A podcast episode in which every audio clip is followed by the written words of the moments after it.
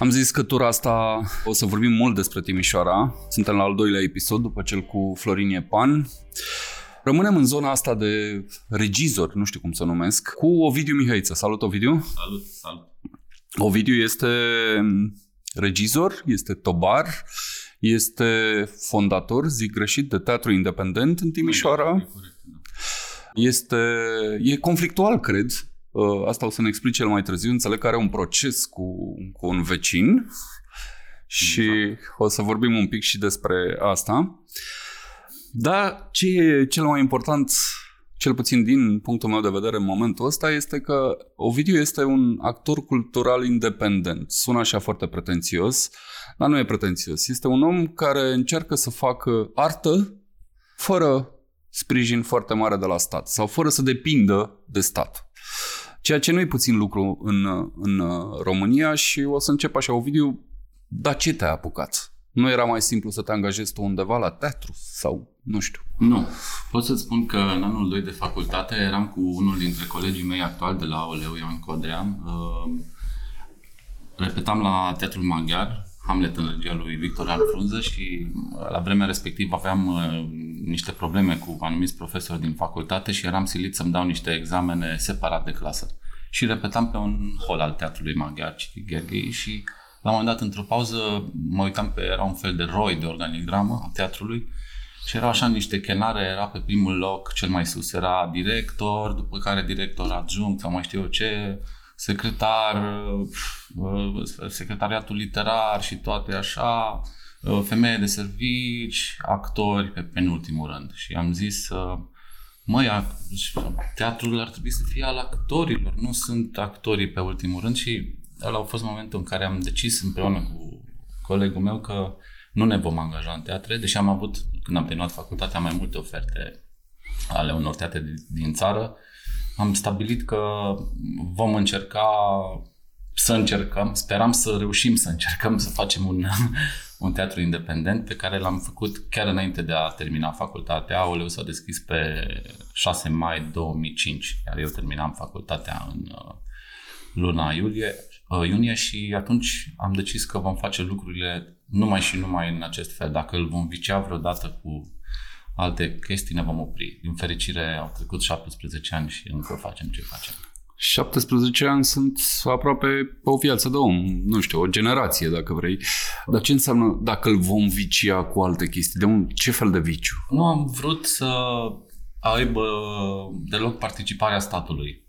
Pentru că, din păcate, în România statul este viciat. Mă doare să spun asta, nu convine la 30 și ceva de ani după Revoluție și o spune un copil care a fost la Revoluție, pentru că tocmai împlineam 9 ani și eram un copil un pic, uh, poate sună patetic, dar eram un pic rebel, născut de niște părinți uh, post-hipioți care asculta rock, la vârsta aia aveam plete, știi, pentru mine Revoluția a însemnat foarte mult, chiar dacă sună într-un fel sau altul și mi-am dat seama că, că am avut dreptate când am auzit uh, o personalitate mare a teatrului românesc, n-am să o numesc acum, care spunea că acești actori care se autodenumesc independenți sunt de fapt niște șomeri, că ei de fapt nu sunt în stare să se angajeze în teatrele de stat, dar aici discuția este mult mai, mai largă pentru că uh, statul român pregătește pe bandă rulantă sute de actori anual, iar uh, locurile în teatre sunt foarte puține. Deci ca și cum ai scoate 100 de actori pe, pe 10 posturi, toată lumea o știe este normal că unii nu vor reuși să se angajeze și atunci apar tot, fel, tot soiul de astfel de teatre, mai mult sau mai puțin independente. Dar cum se descurcă un teatru independent? De unde vin banii? Că totuși e frumos așa când spui teatru independent, dar oamenii trebuie să mănânce, să-și plătească o chirie, să, să-și facă un concediu, de ce nu? Presupun că și actorii independenți mai pleacă în concediu da, câteodată. au uh, vieți normale. uh, Sigur, acum există mai multe feluri de teatre independente. Se vorbește mult și în cultura românească și pe lângă cultură despre independența teatrelor și a artiștilor, dar lucrurile nu sunt atât de simple.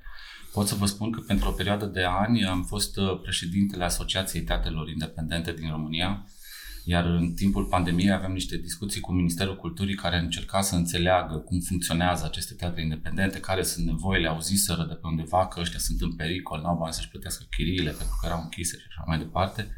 Și atunci am rugat pe toți colegii mei din, din toate teatrele independente din țară să fac așa un soi de briefing despre activitatea lor. Cât sunt, ce spații au, cât puteți chirii și așa mai departe, câți bani câștigau înainte de...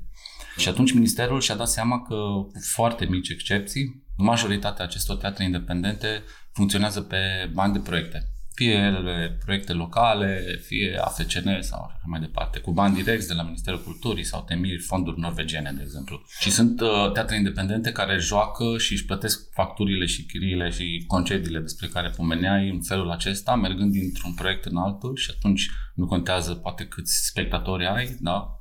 Aia e, banii sunt acolo, proiectul se face. Și sunt teatre foarte puține care trăiesc strict pe forțele lor adică care respectă definiția cuvântului independent din DEX, care spune foarte clar, independent este ceva sau cineva care se bizuie doar pe forțele proprii. Are mai puțin de două rânduri definiția. E foarte simplu să vezi dacă ești sau nu, dacă te încadrezi sau nu. În cazul nostru este foarte simplu. Noi trăim strict din bilete, avem o sală care este rezervată tot timpul. Câte locuri? 50 de locuri și trăim din uh, bilete și din onorariile pe care le primim în urma spectacolelor pe care le jucăm în diferite locuri, festivaluri, invitații private și așa mai departe. Media de actori? Că uh, presupun că nu e un număr fix. Ba da, este un număr fix. Uh, la Oleu, cu tot cu muzicieni, sunt 10 oameni care joacă în spectacole Uh, nu există că mai vin invitați sau nu. Sunt aceiași oameni, nu joacă în altă parte, nu. Deci e o trupă fixă, stabilă, ca și cum tu ai fi Iris și aia Ești Nelu Dumitrescu la tobe și cine mai acum, nu știu, numele ăsta mi-a venit primul Nici nu cred că mai există da, Iris mai există, în forma asta. Da, mă rog, există, da, în fine, asta mi-a venit. Iron Maiden, da.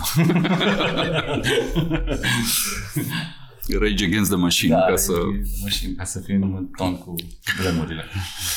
Dar totuși 50 de locuri pot să asigure viața a 10 oameni? Noi uh, pot să-ți spun că la momentul în care am făcut trupa în 2005, salariile actorilor uh, din teatrele de stat, mă refer, erau foarte mici. Uh, dacă mi-amintesc, noi când am primit ofertă să ne angajăm, noi, ca actori uh, proaspeți, tineri, debutanți, primeam undeva la 300 de lei. Echivalentul, cred că ar fi acum să zic 600 de lei. Și mi-am zis, măi, eu cu banii ăia nu are rost să mă chinui, să, să mai și stau într-un teatru care nu-mi place, să joc ceva ce poate nu-mi place. Și atunci ne-am propus ca teatrul să nu fie locul din care să ne câștigăm existența. Deci noi toți mai avem alte joburi, mai facem altceva, cum sunt eu care mă ocup, de exemplu, de muzeu și de casa care găzduiește toată... Ajungem uh, și la muzeu imediat, rămâne care, Da, care găzduiește toată treaba și atunci noi nu trăim doar din chestia asta și asta ne permite să ne păstrăm în continuare independența și libertatea și nu, nu ne forțează să facem compromisuri, chiar dacă e un cuvânt uzat când vine vorba de cultură și de artă, dar ăsta e, nu avem altul mai bun Putem vorbi strict despre ce ne interesează, nu suntem obligați să facem chestii ca să vindem mai multe bilete sau ca să atragem să vorbim, mai multe fonduri. Să vorbim un pic despre repertoriu. Atunci când ești proprietar de teatru independent, poți juca până la urmă piesele care îți plac ție. Da. Dar uh, ce rol are publicul în toată chestia asta? Te gândești să le livrezi ceva anume sau pur și simplu vrei să-i convingi că gusturile tale sunt bune? Nu e vorba despre gusturile mele, e vorba despre nevoile lor. Care? Relația teatrelor cu publicul pe care l-au este una foarte complicată și cred că se construiește de la caz la caz, de la oraș la oraș. Spre exemplu, ultimul spectacol pe care l-am uh, făcut noi se numește Grand Hostel Timișoara și este o alegorie, o fantasmagorie despre ceea ce va fi capitala culturală Timișoara în 2023. Acțiunea spectacolului se întâmplă în, uh, într-un hostel, cel mai banal hostel în Timișoara, unde vin turiști din toată lumea. Din, de la, acum veneam uh, venind încoace, am văzut, era plin centrul orașului de sârbi, care vin de la Novi Sad, de la Beograd. Vin din Serbia până în, uh, din state și chinezi și descoperă orașul uh, așa cum îl vedem noi, practic e o carte de vizită a orașului informală, spusă mai pe șleau, mai cu bune și cu rele.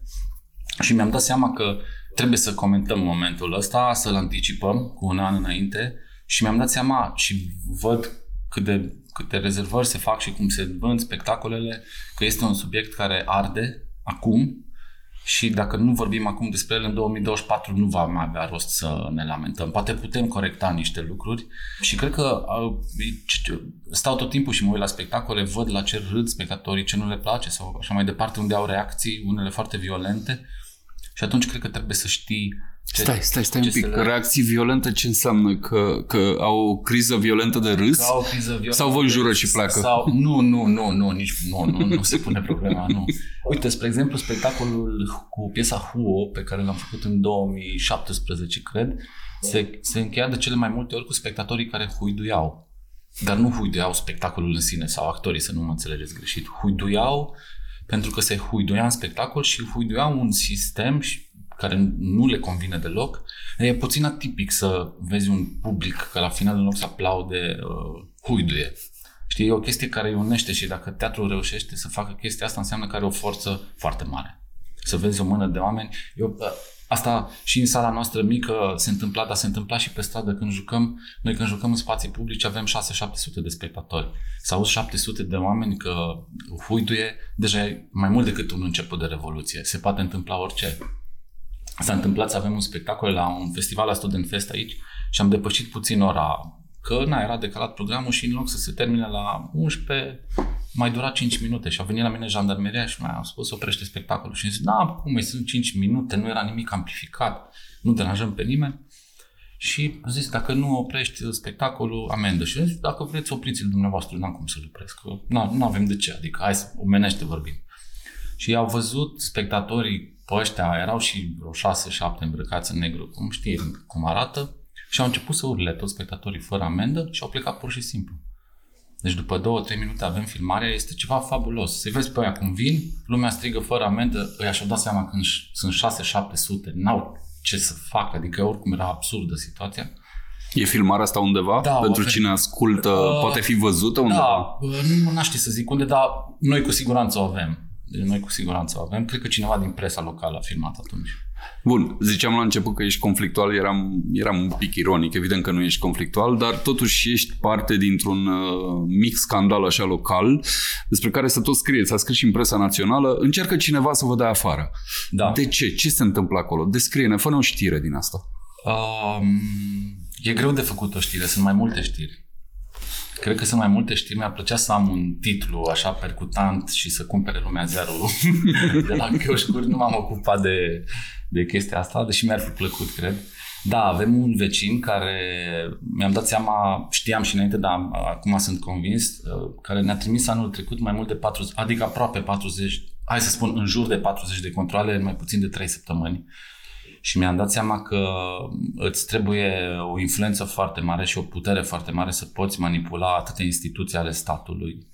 Adică să vină poliția locală zilnic fără să constate ceva. Este cu totul aberant să vină garda forestieră, de exemplu, să vină poliția criminalistică. Stai un pic, stai da, un pic, da, stai un pic. Deci exact un om vrea să evacueze un teatru și pentru asta vine garda pentru forestieră. Asta da, pentru asta și niște avocați și construiește pas cu pas un caz se duce la tribunal. Prima dată a dat în judecată primăria cu care are un conflict deschis.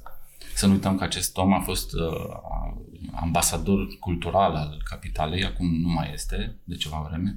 A avut un uh, conflict deschis cu primăria, pe care îi și înjură public, deci noi toți suntem idioți.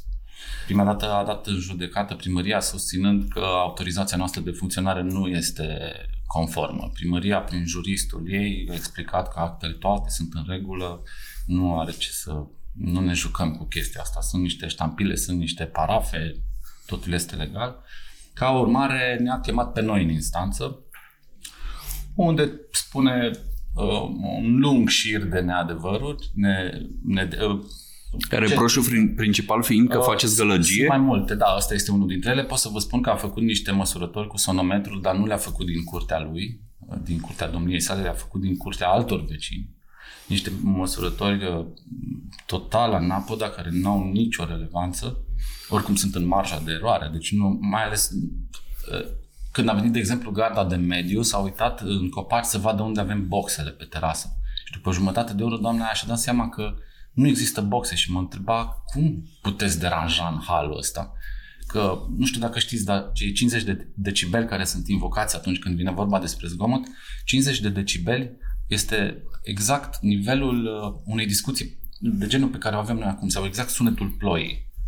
Deci, uh, și mă întreba cum puteți, adică cum e posibil? Și zic, nu știu, doamnă, spuneți-mi dumneavoastră că vedeți că n-am și e un oraș întreg care poate depune mărturie că noi de când suntem acolo din 2009 nu au existat, nu am, noi nu am avut muzică în exterior să zici că facem parte, nu suntem o locație de parte, noi suntem un teatru și un muzeu și un bar care deservește cele două chestii, foarte simplu.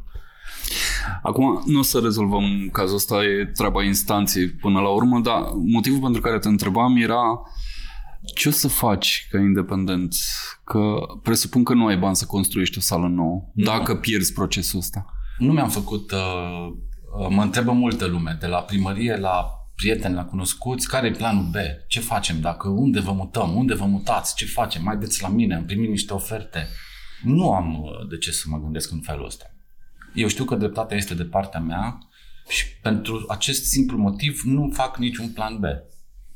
Eu, conform actelor, funcționez 100% legal, nu am nicio temere și atunci stau cu dreptatea în mână. Dacă Timișoara își permite să închidă un teatru și un muzeu cu 20 de zile înainte de a începe capitala culturală, uh, am, uh, chiar uh, lucram la un text pe care îl voi publica luni, se termină în felul ăsta, îl divulg acum. Stai un pic să mă gândesc. Nu mai știu tot, dar pot să-ți spun ultimul vers este dacă la Oleu se trage cortina, ultimul om din Timișoara să stingă în capitală lumina. da. Foarte probabil, așa, din ce am observat și eu până să apăs pe butonul de record aici de înregistrare, există sprijin, nu să nu o să fiți lăsați deoparte. Înțeleg că tu nu vrei să pleci de acolo nu, vreau, sub nu nicio vreau formă. să fiu afară din casa mea de cineva care are puterea să o facă. Doar pentru că poate pune mâna pe telefon și uh, poate suna la poliție de oricâte ori este nevoie. Am întrebat poliția, bun, de câte ori veniți la o reclamație? Că ultima dată când a fost Poliția Națională, înainte de când am luat o amendă pentru primul spectacol, pe care am anulat-o instant în instanță, au venit cu 10 mașini. 10 mașini cu câte doi oameni. Tu știi ce înseamnă să muți 10 mașini cât costă? Și am întrebat, cum e posibil așa ceva? Veniți la ora 10 seara să verificați o autorizație de funcționare la un teatru care are un spectacol? Păi da, poți să faci cu un telefon, sun la primărie și spui, au o autorizație, nu vii cu 10 mașini. Dacă ăla se întoarce și spune, da, domnule, că ei sunt obligați să dea un răspuns și spune, da, domnule, au autorizație. Păi tu suni a 10 ore la mine, e un abuz. Este un abuz e și un o... abuz față de puterile statului și față de finanțele unui întreg oraș, unui întregi națiuni care plătește aceste servicii. Poliția nu se mută 10 mașini, că sună cine. E vorba numai de 10 mașini, dar e vorba și de orele de muncă, de... pentru că din ce îmi spunea, au venit de 30 de ori, 40 da, de ori da. în, într-o perioadă foarte scurtă. Bun, da. să ne mutăm mai departe, urmărim ce se întâmplă cu teatru, sperăm că o să fie totul bine până la capăt. Printre lucrurile de care te ocupi tu e și un muzeu, sper să-i spun corect, al consumatorului comunist. Exact de ce tocmai consumator comunist? Că sună așa un soi de, e, îmi pare un soi de contradicție acolo undeva. Uh, tocmai e o contradicție uh, intenționată, poate chiar abuziv.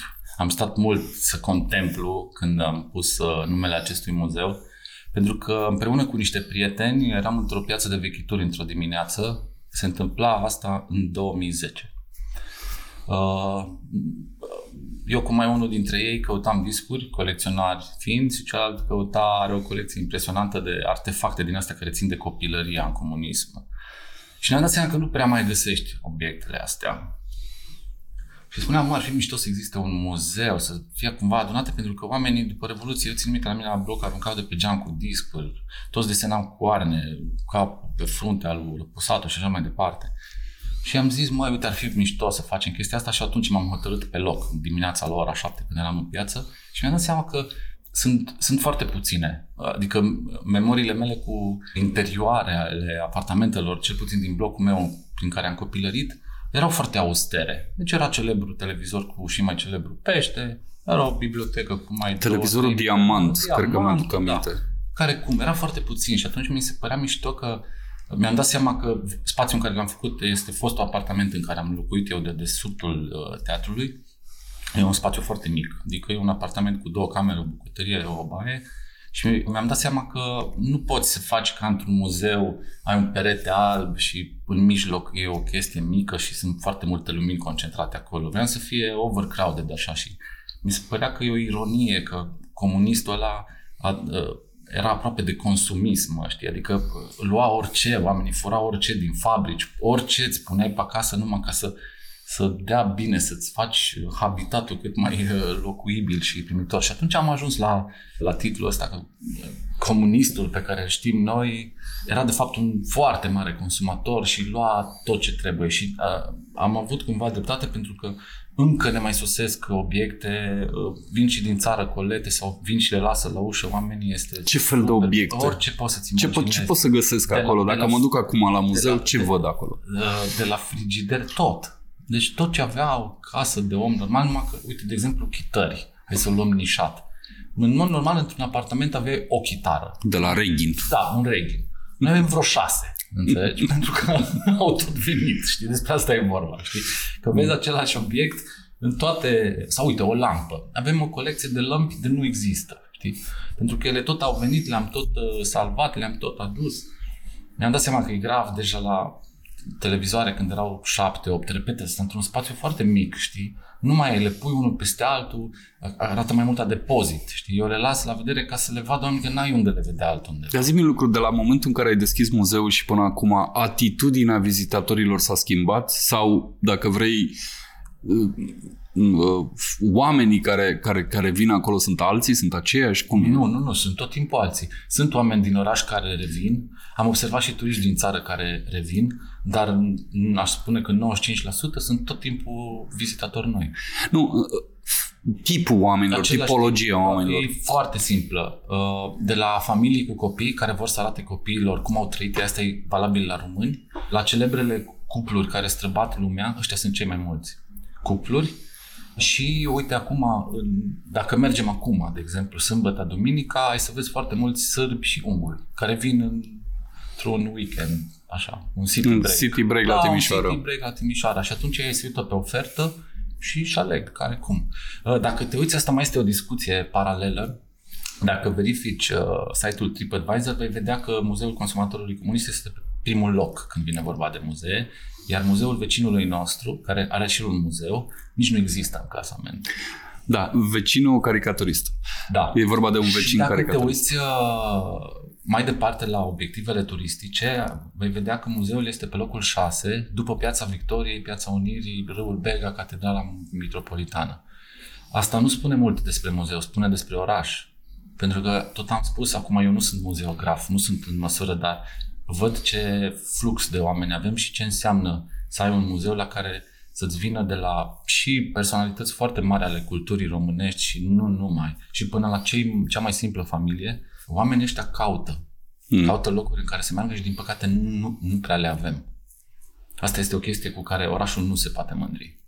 Din păcate, nu-mi convine. Vreau să ne întoarcem un pic la chestia asta, dar înainte de asta vreau să rămânem la, la muzeu un pic dintre toate obiectele la de acolo, care dintre ele mai e util azi? Pentru că un muzeu, în general, e, e despre trecut. E, o, e da. o privire, o încercare de, de păstrare a memoriei, de, uh-huh. e o privire în viața altor generații, viața altor oameni. Uh-huh. Dar dacă ai alege un obiect de acolo, care dintre ele ar fi util azi? Cu care, pe care ai putea să le iei acasă și să-ți folosească la ceva? Discurile, în primul rând, pentru mine. Adică Vinilurile. Da, da. Comoara muzicii românești stă prost gravată pe discurile de electrocord. Este și o zestre foarte mică pe care noi am primit-o în relație cu muzica pe care o ascultam eu și pe care încă o ascult și mă refer la rock, la metal, la jazz și la muzica tradițională românească, nu la folclorul impus de comuniști. Dar aș spune că cel mai controversat obiect uh, și tot timpul, eu când mă uit la turiști, pe mine mă interesează copiii cum privesc, pentru că ei nu știu ce este aia, comunism, sunt aduși de părinți și părinții arată și spune, uite, dragul tati, vezi, așa pahar am avut și noi. Copiii de astăzi nu recunosc telefonul cu disc. Și aici îți dai seama cât de, cât de mare este discrepanța într-un timp atât de scurt. Deci ei nu recunosc, adevărul nici nu seamănă. Uite-te la telefoanele pe care le avem pe masă, dacă te uiți la ăla cu receptor, cu disc, e un obiect straniu, deci nici măcar nu ghicește nimeni. Deci numai dacă l-au mai văzut undeva, dar dacă îi dai ăla în mână, ăla nu știe să spună că e telefon. Și asta este o chestie care s-a întâmplat într-un timp foarte scurt. De-aia și în capul meu, când m-am gândit că fac muzeu, încercam să mi-l argumentez, adică să nu fac vreo prostie, să nu râdă lumea de mine, să nu fie vreun fail. Și mă gândeam, bă, chiar e nevoie, chiar e necesar? Și asta, asta îmi dă de înțeles că da, știi, pentru că prezervă o memorie a unui cel mai util obiect pe care îl avem noi în momentul de față ca oameni, cred că este telefonul, știi? Citeam la un moment dat un articol în care era un top 10 al obiectelor importante pentru omenire. Pe primul loc, cred că era pixul, pe locul 2 era focul, pe 3 era un cuțit și așa mai departe. Acum cred că pe primul e telefonul și cred că e important să înțeleagă urmașii noștri cât și noi, în primul rând, noi cred că nu înțelegem cât de mare saltul tehnologic la care suntem supuși pe care îl trăim, de fapt, nu că suntem supuși, uh, încât copiii noștri nu recunosc un telefon cu care noi am copilărit. E ca și cum noi recunoaște mașina. Știi, poate în 30 de ani uh, ăștia nu, mașinile nu vor mai avea roți și parbriz și vinietă. Știi, poate o să fie o chestie de noi acum nu. Faptul că un muzeu, ziceai mai devreme, care a fost înființat de independent și trăiește într-un apartament care arată mai mult ca un depozit, e pe locul întâi, în topul de pe TripAdvisor spune multe despre oraș. Ce spune despre oraș și de ce este orașul așa? Pentru că acolo era conținut un reproș în ce ai zis tu mai devreme. Da, e un reproș pe care îl fac deschis orașului. Nu, nu este prima dată pe care îl fac și nu-l fac urlând sau cu supărare. Nu vreau să... Nu-l adresez nimănui personal. Pot să-ți spun că la momentul când, am, când lucram pentru deschiderea muzeului, am avut șansa și neșansa să vorbesc indirect cu uh, conducerea orașului, ca să mă exprim așa. Cu primarul, presupun. Da, nu direct cu el. Deci nu, eu pe fostul primar nu l-am întâlnit decât o singură dată și atunci am dat mâna și nu, n-am avut nimic de împărțit pentru că nu lucram cu ei, nu aveam de ce. Și mi s-a spus uh, că primăria nu se poate băga în acest demers al nostru pentru că nu vor să asocieze instituția cu cuvântul comunist. Și am zis în capul meu, bine, dar noi suntem un oraș martir, nu vă amintiți uh, ce era aici pe străzi în 89? Adică n-ar trebui să avem un muzeu în acest... Cum? Adică o să ocolim cuvântul ăsta, doar că el înseamnă ce înseamnă pentru noi. Hai să fim serioși, adică ce facem, adică cum facem Ce răspunsul? Păi nu, ăsta a fost răspunsul. Nu ne asociem cu așa ceva, faceți ce vreți. Și am zis, bine, cum vreți ne-am câștigat dreptul la libertate, poți să spui că nu vrei, eu pot să văd ale mele și îl fac și l-am făcut. Am tot spus, spus în repetate ședințe și întâlniri și consfătuiri și așa mai departe.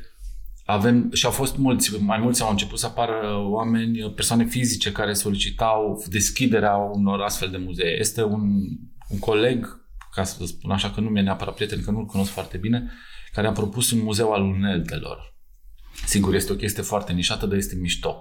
Adică, cred că dacă am avea o rețea de 10 astfel de muzee în oraș, am câștigat, de, fără să ne dăm seama, enorm. Fără, absolut fără să ne dăm seama. Și nu e nevoie de investiții de clădiri, că luăm un palat întreg și îl facem pe la muzeu. Nu. Ele pot avea muzeele dimensiuni foarte reduse, un muzeu de genul ăsta nișat. Eu mai am două muzee pe care vreau să le fac, dar uh, da, mă rog, lipsă de timp, spațiu și așa, energie. Da, acum nu poți să le să vorbești despre ele fără să spui care sunt ideile. Nu o să te lasă să scape așa ușor. spus, nu e, nu e o chestie inedită. Vreau să fac uh, Muzeul Beției Românești și Muzeul Copilăriei Românești. La copilărie cred că înțeleg destul de bine în care sunt intențiile și ce ar putea fi acolo, dar da, la Muzeul idee, Beției ce o să faci? E, e o idee mai veche cu Muzeul Copilăriei. Știu că între timp au, au mai apărut chestii prin țară similare Înainte de asta, am să-ți spun că la artistul Ion Barbul, de altfel uh, caricaturist, uh, un artist pe care îl apreciez enorm, uh, a făcut o mic, micro rețea de muzee în orașele Petrila și Petroșani, unde merg turiști strict ca să vadă aceste muzee. Ele, unele sunt făcute în casa părintească, de exemplu, Muzeul Mamei, sau uh, Muzeul Instalatorului Român este făcut în colaborare cu primăria municipiului Petroșani într-o fostă grădiniță. Da? Deci acolo se spune că autoritatea locală a înțeles că, uite, la Petrila vin grupuri de turiști, uh, ca să întrebe cine v-a lucrat aici. Da, cine, da, vorba lui Barbu unde e cultură e și lucrătură. Și uh, pot să spun că această microrețea în aceste orașe foarte mici, niște orașe știm cu toții ce e în Jalea Viului, da? Acolo sunt oameni care se duc cu destinația acele muzee. S-ar care altfel nu s-ar duce în zona aia. Dar știu că au de văzut patru muzee, ceea ce e enorm, patru muzee, toate independente, în afară, să zicem, Muzeul Instalatorului care stă într-o clădire a primăriei, bă, asta este ceva fabulos, adică e o chestie unică în România. Dacă Timișoara reușea să aibă nu 10, dar 5 chestii de felul ăsta, era ceva fabulos. Hai să ne întoarcem la Muzeul Beției, că sunt fascinat de idee. Ce, ce e acolo? Este, uh, este o sticlă de... Ce va fi acolo? O sticlă de bere Rahova, o aspirină? Sunt, sunt uh, da, da. Beția nu privită din prisma celor care beau Mona. Știi? Adică muzeul ar prezenta beția la români. Ideea mi-a venit uh, citind o carte. Da? O carte care e întâmplător e scrisă de un fost profesor al meu de istorie, Nicolae Bălană, cheamă, care se cheamă Beția la români. Și ia Beția la români de la Daci, dacă vrei, și de când beau ăia vin și de la... Și le-a tăiat burebista și le-a tăiat viile. burebista viile, până la, până în momentul 89 la Nicu Ceaușescu, da care e celebru că se urca pe mese și făcea niște chestii pe care nu pot să le spun aici la microfon. Ba da, poți, uh, dar nu Nicu Ceaușescu e subiectul. Da, mă rog, nu intrăm în detalii acum. Sigur, fizic, da, există deja, avem o colecție foarte mare de sticle, da, de aparaturi cu care se produce, cu care se producea și încă se mai produce alcoolul. Am uh, inventariat inclusiv uh, toate cântecele în care se vorbește despre alcool. Poeții, poeziile, E o, e o gamă foarte mare. Am strâns uh, foarte mult mobilier din crâșme de pe vremuri. Acum sigur că nu găsești mai departe de anii 70-80, cel puțin cât am reușit eu să-mi întind uh, tentaculele. Literatura de specialitate despre alcool. Deci este, uh, pot spune că este subiectul unui micromuzeu pentru cei care, vezi, adică eu cred că nu sunt foarte mulți oameni pasionați literalmente de alcool, dar cred că acest titlu, ca și pe tine, te poate incita, știi, te face curios. Și atunci, pe mine mă interesează să avem oameni curioși. Noi, noi trebuie să oferim niște chestii și nu trebuie să oferim doar un muzeu de artă, care, bineînțeles, este foarte necesar, sau un muzeu al Banatului, care este închis de nu știu câți ani. Și atunci, societatea civilă, prin prisma artiștilor independenți, are capacitatea de a oferi aceste chestii foarte mici și restrânse de altfel. Este un muzeu care încape în 50 de metri pătrați, știi? Și atunci pe mine, pasionându-mă subiectul, eu știu că subiectul e tare, care consistență și m-aș bucura să-l vadă și alții. Știi? Și va veni momentul în care voi avea timpul și spațiul în care să le pun pe raft și să le fac publice. Pentru că rău nu vor face nimănui. Capitala culturală. Nu o putem evita. Așa ca și cum a aplicat o, o ghilotină. Capitală culturală. Am Bine, hai cu... în cap. a fost un titlu Bine. cu roșu. Da. Clic aici să vezi ce o să întreb despre capitala culturală. L-am întrebat în episodul trecut uh, pe Florin Epan ce ar face el dacă ar fi el șeful proiectului Capitala Șef, Culturală. Bossul la Capitală. Bossul la Capitală. Acum te întreb pe tine îți da, vine mâine primarul, vine șeful Consiliului Județean, vine prietenul Aha. nostru Vlad Tăușance și toți trei îți spun, video nu se mai poate, păi... ia capitala și fă ceva cu ea. Da, vă mulțumesc, este o ofertă de nerefuzat. Uh, vă rog să-mi aduceți o mașină a timpului ca să ne teleportăm uh, minim 5 ani în urmă și să vedem ce s-a întâmplat, unde s-a produs o extorsiune pe parcurs. Asta aș spune și nu vreau să fiu ironic sau, da, asta aș spune. Adică aș, n-aș putea să preiau eu capitala astăzi și să spun, haideți băieți, uh, ne frecăm palmele și avem treabă, hai să nu mai stăm la cafea, că totuși mai este o lună până începe. Și totuși. Trebuie să inspir adânc după ce am citit acest titlu pe care l-ai spus foarte tranșant așa și am să încep uh, cu un lucru care mi se pare nesănătos pentru noi toți. Nu știu cum s-a ajuns în această situație. Văd că există o tensiune între instituții, dar din câte înțeleg din presă, noi vom avea minim două capitale, ceea ce este, nu cred că ne ajută cu nimic. Adică înțeleg că va fi o deschidere a capitalei la 31 decembrie, 1 ianuarie, cu un eveniment care se cheamă Lumina, la care eu am lucrat pe vremea când lucram la capitală. Și mai este și un program adiacent, finanțat de către Consiliul Județean. Am văzut, erau o serie de 20 de evenimente, parcă de-a lungul anului. După care primăria, prin uh, prisma centrului de proiecte în care ne aflăm, are o a doua deschidere, n-aș vrea să, că nu știu exact datele, dar era undeva prin februarie, parcă, și deja mi se pare că avem două capitale care se întrec cumva. Asta, asta e neapărat ceva rău? Eu cred că nu e bine. Pentru că am văzut și o spun din prisma omului care ține evenimente pe stradă, pentru că după ce am primit titlul de capitală au început să apară noi asociații, ca să înțelegi, uite, eu am fost la Sibiu în 2007 când era Sibiu capitală, am stat trei luni cu AOL la vremea respectivă, jucam foarte mult, țineam workshop-uri și așa mai departe. Și am vorbit cu foarte, mult, ă, foarte mulți actori culturali de acolo și am înțeles că Sibiul făcuse o radiografie a spațiilor de cazare înainte de punctul 2007, momentul 2007 și era undeva 40-50, da? În 2007 erau aproximativ 80. După ce a trecut anul, prin 2009, au scăzut chiar pe la 60, deci puțin peste ce au avut înainte și acum dacă mergem în Sibiu e plin. În Timișoara, la fel, s-a făcut această radiografie pe actorii culturali și erau în jur de 40 de ONG-uri care activau, să spunem, în mediul independent. Mai mult sau mai puțin, fiecare cu paleta lui. După ce s-a anunțat uh, câștigarea, după ce am câștigat titlul, am sărit exact ca la Sibiu, numai că nu în cazari, în uh, cultură și artă, 80 și ceva de actanți culturali. Au început să apară mai multe eventuri și ne-am trezit, îți dau un singur exemplu, era un festival, aveam un festival de teatru independent la vremea respectivă, cred că era 2017-18, Antagon, festival se numea, și am solicitat primăriei să ne dea un spațiu în Parcul Botanic să jucăm un spectacol gratuit în cadrul festivalului, ca să aibă acces și, și neplătitori. Și când am ajuns acolo am constatat că mai erau alte două festivaluri pe care sigur îi cunoșteam pe cei care le făceau, nu aveau nicio vină. Noi toți depuseserăm cerere de autorizare să ne lase să facem chestia acolo și am făcut-o pe rând, așa, la mica înțelegere, știi? Jucăm noi, după aia când tu, după aia vine DJ-ul ăla, pune muzică și se mai face și un concurs de majorete, știi?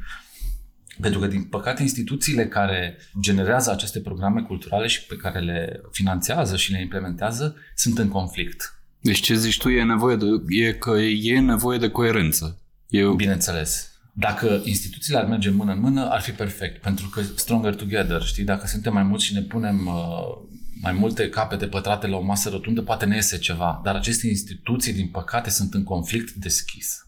Asta nu o spun eu, o spun ele, se atacă zilnic în presă, din păcate, și asta nu ajută acest moment. Tot spun că dacă strănepoții strănepoților noștri încă vor mai face școală și vor avea manuale de istorie, în timpul vieții pe care o trăim acum, avem două momente importante. Unul este decembrie 1989 și anul 2023. Prin altceva, Timișoara nu se remarcă în istoria recentă a României.